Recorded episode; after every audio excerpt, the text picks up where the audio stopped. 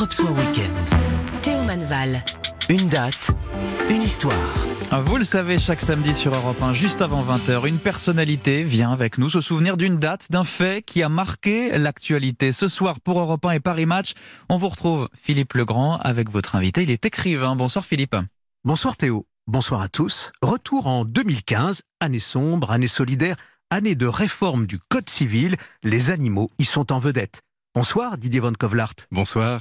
49 livres et presque autant de prix littéraires. Vous êtes l'un des auteurs français les plus inspirés, les plus prolifiques, les plus récompensés. Vous avez choisi ce soir, dans cette année 2015, le 17 février, au cœur de l'hiver, la loi change le statut des animaux. À l'époque, sur ce dossier, l'avocat Xavier Baquet s'exprimait sur Europe 1 au micro de Brigitte Renaldi ça ne se reproduise plus, que d'autres animaux ne souffrent plus. Et à côté de ça, on travaille pour changer le statut juridique de l'animal. Voilà, on ne fait pas d'opération coup de poing, on préfère un travail beaucoup plus en profondeur qui fait avancer les choses. Didier Van Kovlart, pourquoi cette date du 17 février 2015, le choix de, cette réforme du Code civil bah, qui change le statut des animaux Ça a été un de mes combats, c'était un, combat d'écrivain, on l'a un peu oublié aujourd'hui, lancé par euh, la Fondation 30 millions d'amis. Et à l'époque, nous faisions le tour des plateaux avec mes amis Eric Orsena, Luc Ferry, entre autres, pour euh, rappeler simplement que si l'on écoute le Code civil, l'animal est un meuble à l'époque.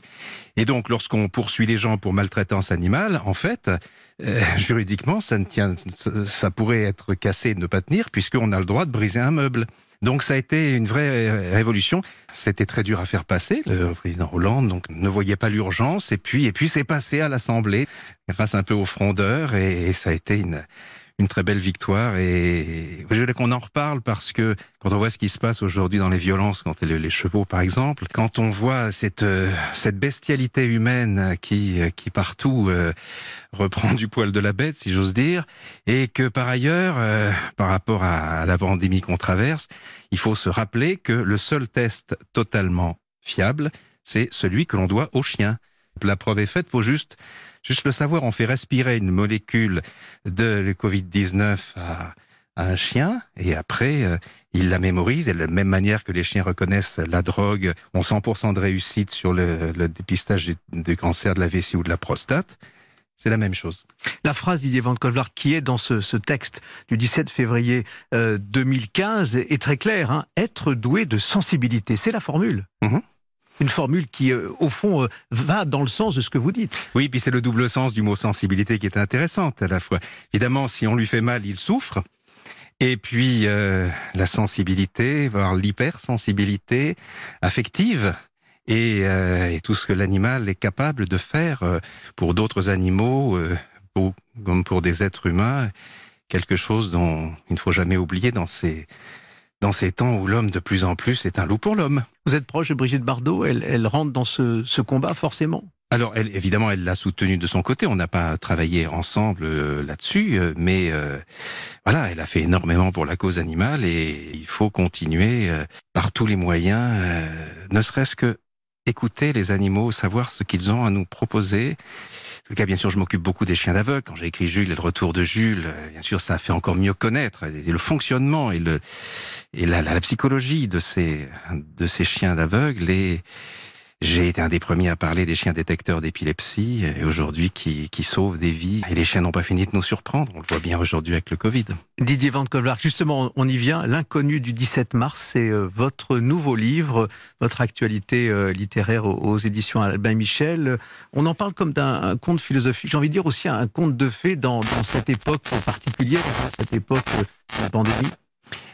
Le, ça commence le, jour du, confinement et le confinement est vu par le regard d'un sans-abri.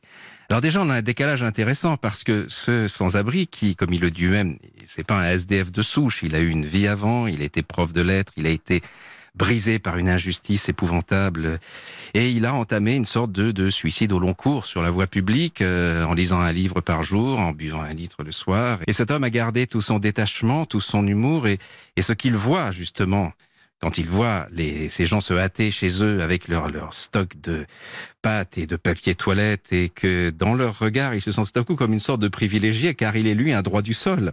Apparemment, il a le droit de rester euh, confiné à l'air libre.